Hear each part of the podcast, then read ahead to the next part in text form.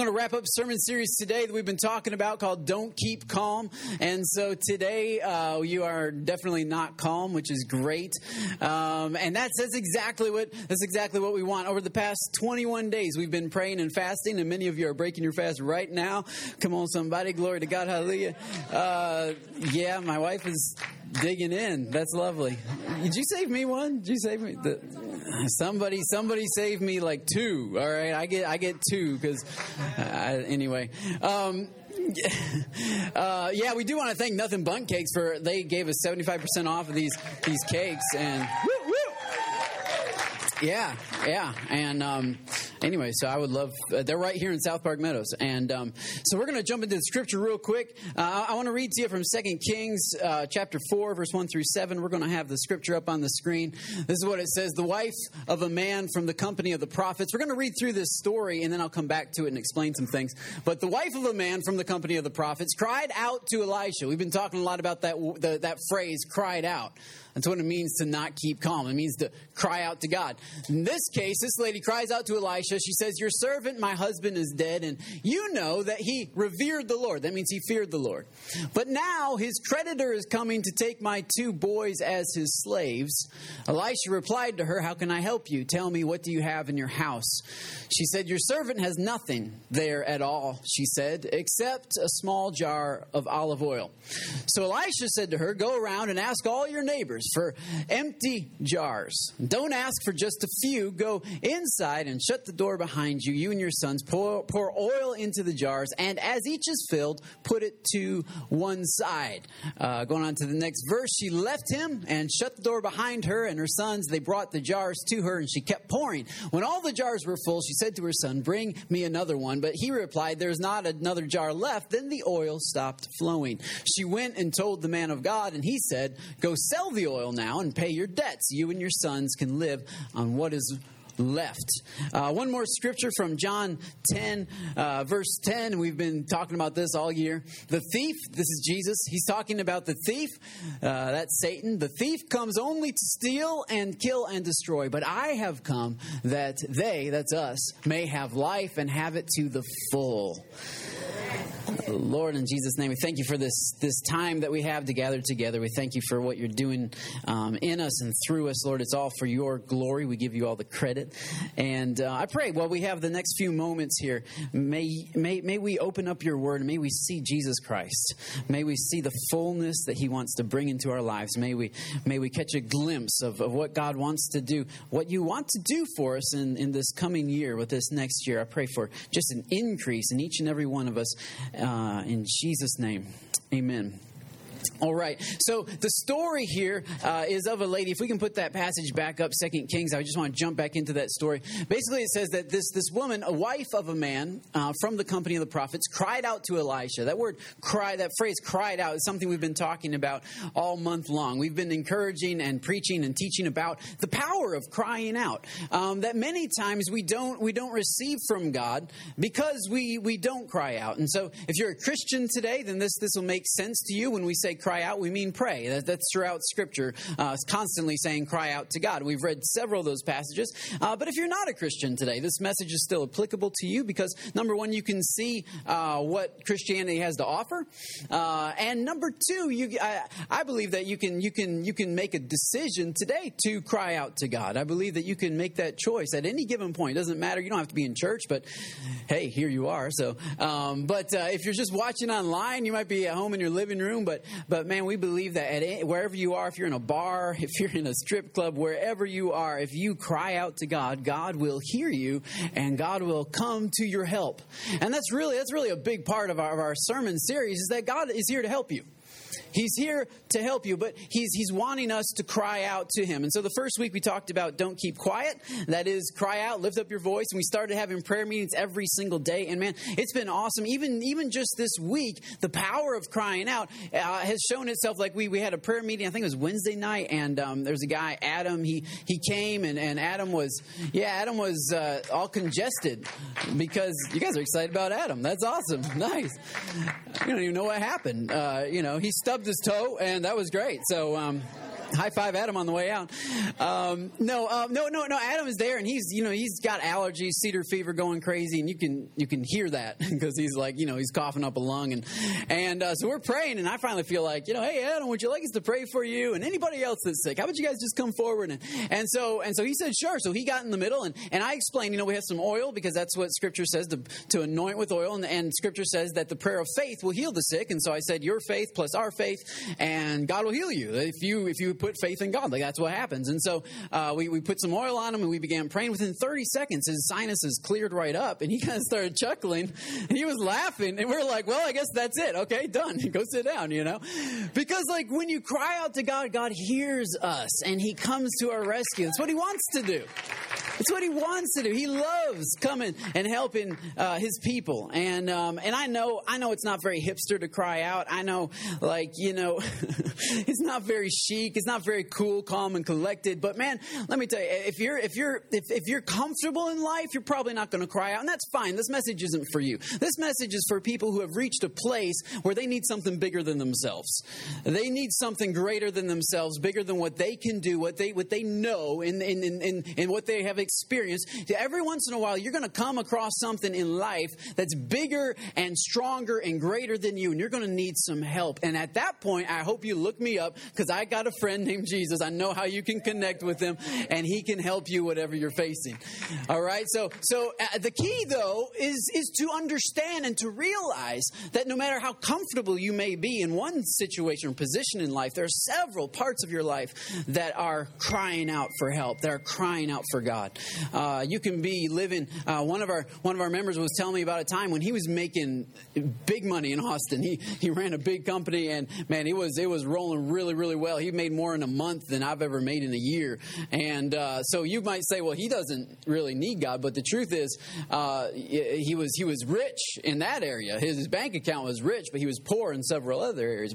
Poverty comes in all sorts of shapes and sizes. There's relational poverty. There's emotional poverty. There's there's there's there's there's poverty poverty of, of will. There's, so, in other words, you're addicted, and so you, you don't have the willpower to walk away from, from whether it's food or whether it's, it's, it's an actual you know, drug that you put in your vein. Uh, there's all sorts of poverty that we face, and um, I believe that God wants us to live a full life. He wants to fill you up.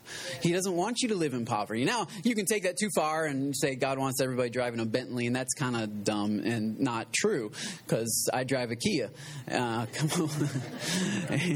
And uh, even that's broken down right now. So you know, I'm I'm, I'm hitching a ride with my wife half the time. So that's kind of she's dropping me off places. Like anyway, um, that's kind of how you know. But but but God wants fullness in our life. That's what He says. I have come that you may have a full life. You may I may fill up your cup. And it starts with crying out. Not only did she cry out, but um, she's what she says to the prophet is very interesting. She says, "Your servant, my husband, is dead. Your servant."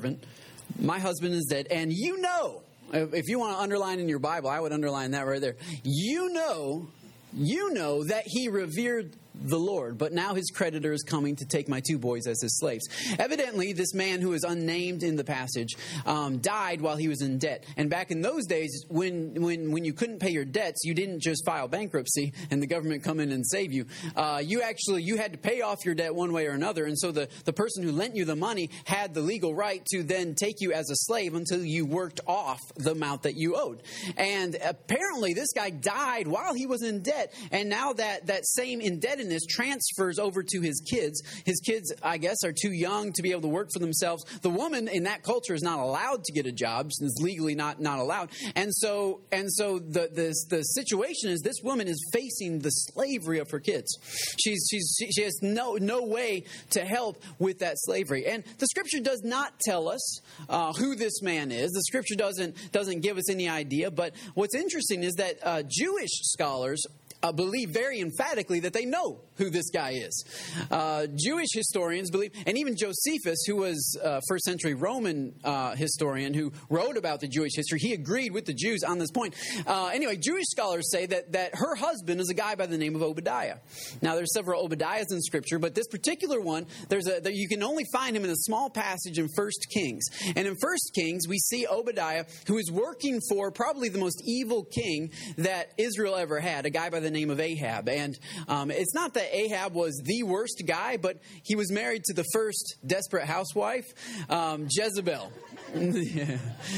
And Jezebel was like she was crazy, okay? She was crazy.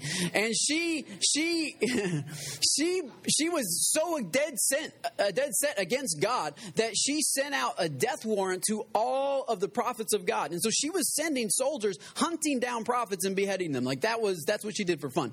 So, you know, she's crazy. And she she's she's she's killing prophets. Well, Obadiah is second in command. Obadiah is over all of Ahab's household and Obadiah fears the Lord.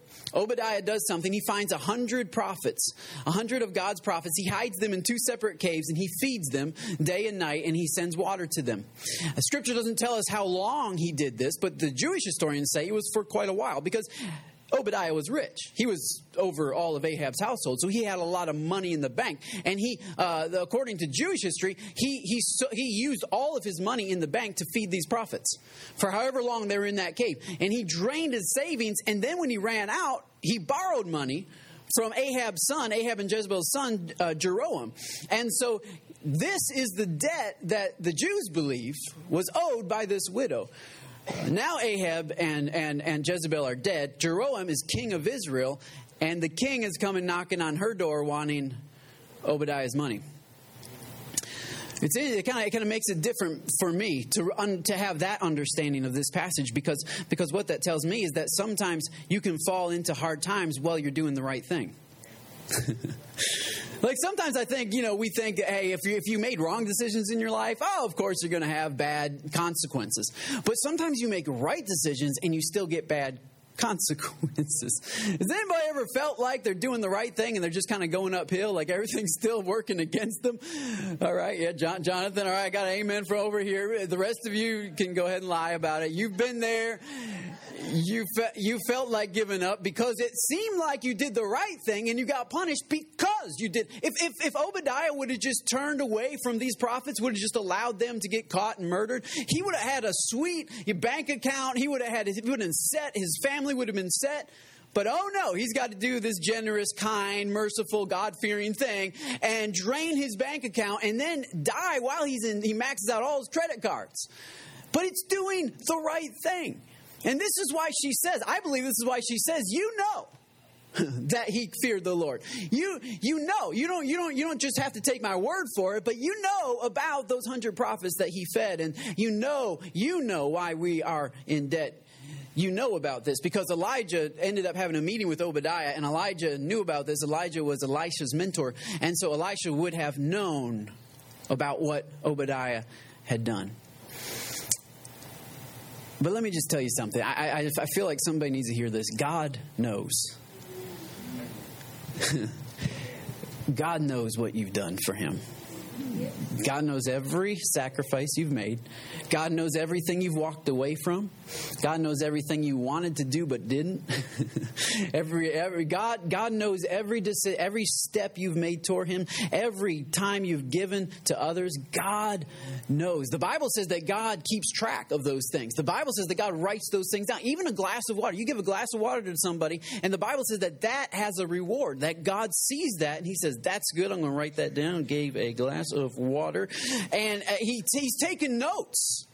He knows what you've done. Now, now, now, now, now, now, if I were this lady, I, I, would be a little bit ticked because, you know, like, like she's calling on Elisha, but my question is, where are those hundred other prophets?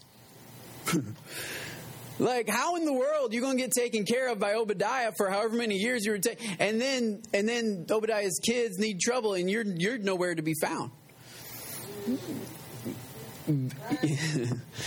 By the way, if I if I happen to, you know, die this week, you all better take care of my my family, okay? I mean, this is or I'll come back and haunt you. I will I will I will like lights going on and off. It'll be crazy, all right? It'll be nuts.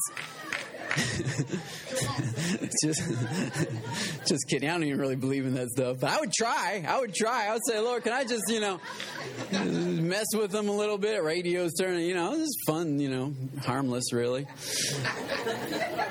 I mean, come on, like for crying out loud, the guy, the guy, the guy gave his life for these people. I mean, he risked his life. If he was, if he would have been found out, he would have been killed, tortured, and killed. He risked his life. He drains his bank account. He gets in debt. He takes care of these hundred guys. And where are the hundred guys when they need help? They're gone. people might forget what you've done, but God will not forget what you have done for him. People might people might be ungrateful, people might walk away, people might not remember, people might you know think, well, you know this and that and the other. but God remembers what you've done. And God remember that's that's why this birthday is so important because it's it's it's a it's a it's a moment where we look back and say God remembers every bit of sacrifice that it took to get here. because you don't you don't you don't run a church for 365 days and not have some scars at the end of it. You don't. Uh, 250 people don't give their lives to Jesus, and and the enemy, the Satan, just kind of like, oh, that that's great, good for you guys. You guys keep rolling. That's cool. I'm not going to get your family sick or flood your home or do any crazy stuff like that. No, like you don't get here that easy. That's why it's important to, to, stop and celebrate that you made it, that you made it here. Because whatever whatever you've you've given to get here, that's the price, that's the cost to get you where you are.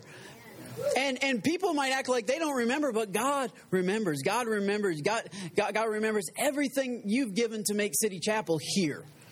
Because it wasn't just me. I, it, I, mean, if it was just me, we wouldn't be here. it was just me and my wife. We wouldn't be here. It takes it takes a, a village to plant a church. I think Oprah said that. Um, it's uh no man like like like god remembers every morning that rick got up at, like every stinking morning and carried this stage down here at like 7.30 meeting us here i tell other church planters what time we get here and they're like I don't get there that early. I, I just, you know, what do you guys do? I said, we're going to set up a stage and like, you know, hold, turn, turn a theater into a church. Like, you know, it's a lot of work, but God, re- God remembers. And there were, there were, there were times at 5 a.m. I'm driving the truck, right? And then, and then fuses go out on the truck, on the church truck. I don't know why I'm driving the church truck. It's a long story.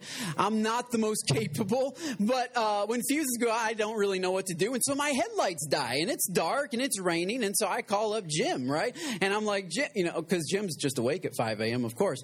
And I, I said, Jim, you know, what, what, do I do? He's like, well, did you check that? Yeah, I checked that. And so, and, and so then I call up Myron because it just still, it kept burning all of the, all of the fuses I was putting in there. And so Myron drives down from Kyle down to San Marcos in order to drive like in front of me, like in the storm. God remembers each and everything you guys have done. Each and every, you know, those cups of coffee, they don't serve themselves. That 2,000, 2,200 cups of coffee, like, like, like, like it, it, by the way, it's Starbucks, so God knows that. You didn't know that. You thought it was Folgers, but it's, it's Starbucks in that. You know what I'm saying? Like, God knows.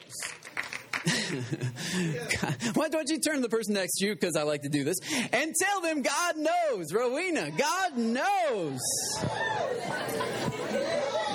Don't know, God knows. If you knew what God knew, you'd be as excited as God is. If you knew what I knew, you'd be as excited as I am. You don't know, and that's okay. God knows. God knows every battle I had to go, go through just to get here, every every struggle I had to get just to survive, just to make it, keep my head up and not commit suicide. God knows what I went through to get to this place. That's why I'm excited. That's why I'm pumped. And that's why I'm kind of preachy, as my wife would say. I'm a little bit preachy today because I know and God knows. And I'm kind of pumped about the fact that, that, that we know together and you all are kind of out of the loop. And it's, it's all right. It's all right. We know. We know. You know, parenting is a funny thing. Uh, do I have enough time for this? Oh, yeah. Parenting is a funny thing. Parenting. Um, parenting is one of those things like God designed this wrong. I think. I think God messed up on parenting. When I get to heaven, I'm going to talk to him about it. Because you should you should have to like take a class before you can become a parent. I mean, if you got to go to the DMV just to drive a vehicle, like you ought to at least do something like that to become a. Instead, no, like becoming a parent for well, for many of us, I, I know for some people they have physical complications, but for many of us, we just had fun. and when you have fun enough, you become a parent. I don't, I don't know. Like, everybody wants to have fun. I mean, kids in high school, like they, I mean, everybody wants to have. Fun. Why in the world is is is this the entry point for parenthood? Like seriously, look what like the one thing that you think about all day long, you just do that one thing and then and then you get to be a parent. Like this is this is a weird there should be some kind of test, some kind of IQ level, like, you know, responsibility level, something. Because let me tell you, parenting, like what it takes to become a parent is very different from what it takes to be a parent. I mean, you are up all night, but you're not, it's not fun. It's not fun. It's, it's not good. And it's like, you know, like, and people, and, and people, but, but, but, but I think this is where people get their wires crossed because it's so easy to become a parent. It's so intuitive for most of us. And, and, and I understand some people it's not. Some people, that, that's a touchy subject. And, and I, I, I get that. But for most of us, it's a very easy thing to become a parent. And they think that parenting then will be sort of like that, sort of intuitive. It's like, oh, we'll just figure it out. We'll just do what we want to do, and it'll be great. And this is what's tricky because, like, um, like you know, we'll be going through a, uh, we'll, we'll be going through HEB, and our kids are well behaved, and people will say, "Oh, you're so lucky." Like we won a lottery or something. Like our kids are behaved. Oh, you're so lucky. Yeah, we rolled the dice and we got deuces. It was great. and I'm thinking, you know, you, you, you haven't been in my house, have you? You know, I, you don't understand. Like, it's not like winning the lottery. I mean, that, that that's like going to somebody who has abs and saying, "Oh, you're so lucky." You know, you're so lucky. You got abs. no, no, no, no. This is what you get if you don't. If you're lucky. This is right here. This body, these biceps. This is called luck. All right. And I've never been stopped saying, "I love your biceps." This is not a thing and anyway, that's just for free. But if you want biceps, you got to have something called something called discipline, called hard work. And the same is true with parenting. If you want, if, if you want kids that, that, that, that love God, that are, that are, you know, pleasure to be around, it takes work. It takes difficult, difficult work. And so that's why I'm kind of sometimes bothered when people tell me that I'm so lucky because it's like, oh well, yeah, yeah, we didn't do any work for this. We just, you know, we just kids came out and they were all perfect. They just, you know, they were praying before they were walking and speaking in tongues, and you know, they were healing people just all left and right. I, I think he's already rose from the dead three times. Micah is is just, you know, catch Madden walking on the water on the pond all the time. It happens, you know. It's just weird.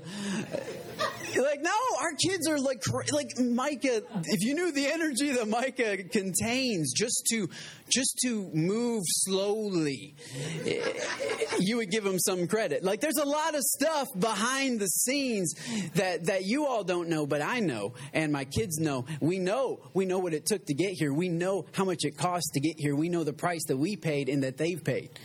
I know what it is to go to church and, and have and have a wooden spoon tucked into my jacket pocket and kind of you know tap it every once in a while when they're getting a little bit out of hand. You know what I'm saying? Um, oh, that's right. This is Austin. I'm going to be arrested after service, so it was nice knowing you all. T Bear's going to take over. All right, it's going to be great. You're going to have fun. Uh, you know, I mean, but no, like it takes a little bit of discipline, whatever, however you choose to do that. You, you it's going to take some work it's going to take some work. And, and, and, and when that product starts coming, when you start seeing it, you go, wow, I know what it took to get there. And I'm so proud of my kids because I know what they had to overcome just to sit quietly. I know, I know what they had to come just to sit. I've been taking them to prayer meetings and and and, and uh, having them having them pray with us. And sometimes they get a little rambunctious, and and sometimes they fall asleep, and sometimes they don't pray. But but the key is it's just, it's called work. It's called the the process. It's what it's what it is. And we're not there yet, but we're getting there. We've made progress. We've made strides, and and we encourage them when we see them do good things. And that's what I'm trying to do with you all, my spiritual kids.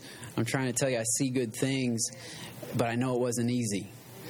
I know, I know, I know the 90 days sobriety that I just heard about. I know that wasn't easy.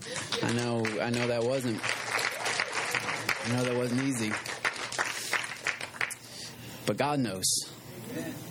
God knows. And He wants to fill you up. That's why your prayer that's why your prayer can be answered because God sees all those things. That's what this birthday celebration is. I want you, uh, yeah, holy cow. All right, we got to get going. Um, so I have five more points, it's going to be awesome. Uh, no, just kidding. One time I said that. I said, I only have seven more points. And somebody asked me, What were the seven points? what do you think I am, Bishop Jakes or something? I don't like. I got two points. That's all I got. and so she's facing sla- slavery, and this is his message to her: How can I help you? How can I help you? And he says, Tell me, what do you have in your house? This is God's message to you. How can I help you? Tell me, what do you have? Notice the two things that she has. She only thinks she has one thing, but she has two. She says, Your servant has nothing.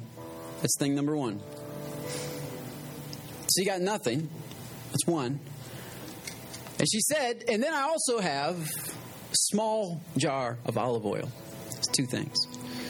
Now, olive oil, when you see that in Scripture, obviously in the Middle East, it's a major commodity. Um, but in Scripture, it was often used to represent the presence of God. It, and, and I, this isn't a parable, this is a real story, but it was given for our instruction so we could learn something. And usually, when, when, when, when God includes that kind of detail, it's kind of important. Um, especially in the Old Testament, the, the oil means the presence of God. She says, I have, I, have, I have a whole lot of nothing, and then have a little bit of God. Like just like just like just a little bit of oil, just a little bit. And this is what the prophet says. He says, "Okay, go around, ask all your neighbors for more oil." Nope. go around and ask all your neighbors for more nothing. For empty jars. Why in the world would you want more like I already got a lot of nothing. a little bit of oil. what I need is more oil. And over the past 21 days, many of you have been feeling that need, been feeling the need for more of God in your life. And you've been calling on Him, and it's been awesome. But, but this is my encouragement to you as you break your fast, as you shove your face full of this awesome cake. the cake is only going to last you, like, it's going to fill you up. And like me, I broke my fast last night at Cheesecake Factory, and. Uh, because I knew I couldn't eat cake with you all, and I want to beat you to the, the punch. And um, had, I had a whole pizza by myself, and I had a whole Godiva chocolate cheesecake to myself. And I said, "Oh, that's been a while. Well, it's been a while coming." And uh, and I felt great. People are like, "Don't you feel weird?" No, I feel awesome. Like this is this is what this is the lifeblood that fuels the dreams of champions. Okay, chocolate covered chocolate on chocolate layered with chocolate. It's awesome. And and but I felt full after that for the first time in 21 days. and that's fine physically because you can't live hungry physically, but you shouldn't feel full spiritually. However much oil you have, however much of God you have, I can guarantee it's not enough for what you're about to face. You're going to need some more emptiness. You're going to you're going to need I know you're starting to eat and fast is over and it's great. You're going to need some more nothing. You're going to need to present that to God. You're going to need to go around collect nothing. This church was founded, uh, I preached this passage before we even launched to, to our little team of 30 people. And I said, guys, this is us, basically. We are going to go around and look for a whole bunch of nothing kind of people. And we're going to bring them into the house. Because people are happy to get rid of nothing. People are happy to give. If, if she would have asked for oil, they would have been like, yeah, no thanks. Uh, but if she says, can I have your empty jars? Oh, yeah, yeah, yeah. Go to the recycle bin, get the empty jars. And those are the kind of people we're looking for, the kind of people that other people don't see value in, the kind of people that don't see value in themselves. They look inside and they're empty. And I remember one of the folks here on our worship stage when when I met them was an empty vessel. And but I knew that she had uh, been in church because she used churchy words and she said I've been living in sin, which people in Austin don't say that. So I'm like, is that like a, a street, the name of your street? Do you have an address on that or what? But she knew as a pastor, so she's, she's trying to be, you know, churchy, and, and she didn't know that I wasn't that kind of pastor. Um, and I said, okay, all right. And what I felt like God was just saying was just tell her that whatever she's living in doesn't affect who she is. Like what you are in and what you are are two different things. What you're in and what you are today. God still sees the value of you even when you're in whatever you're in. And so if she's walking, if this lady's walking around the neighborhood looking for empty jars, she sees an empty jar in the mud, she's going to pick up the empty jar out of the mud and take it into the house. And that's what we've been doing. We've been gathering empty jars and empty people and, and, and bringing them into the house. And when you have a house full of emptiness, you have a house that's ready for filling. Uh, because when the emptiness stopped, the oil stopped. So the oil is attached to the emptiness. The amount of oil you get, the amount of God you get, is the amount of emptiness that you're willing to show. And when you stop bringing emptiness to the table, God says, All right, cool. I guess you don't need me. And so often in our churches, what we do is we celebrate fullness because we all like fullness. And so we, we, we say, You're looking so full today, and everybody's full, and this is great. And everybody's just, Oh, you're not full. You might need to leave. Um, you know, and it's like, This person's kind of empty. I'm running on empty. Oh, man. I guess we need to have a talk with that person again because we don't want emptiness because we want fullness. And so she collects all these empty jars, and, and I am coming to the close to, to, to a close. She, she collects all these empty jars. She brings them in the house. She pours the oil. The oil fills them up, which is exactly what God wants to do in our life. He wants to fill us up. But check this out. Like she's got these full jars now of miracle oil. And she calls the prophet and says, All right, I got the miracle oil. And he says, All right, now take it all out and sell it.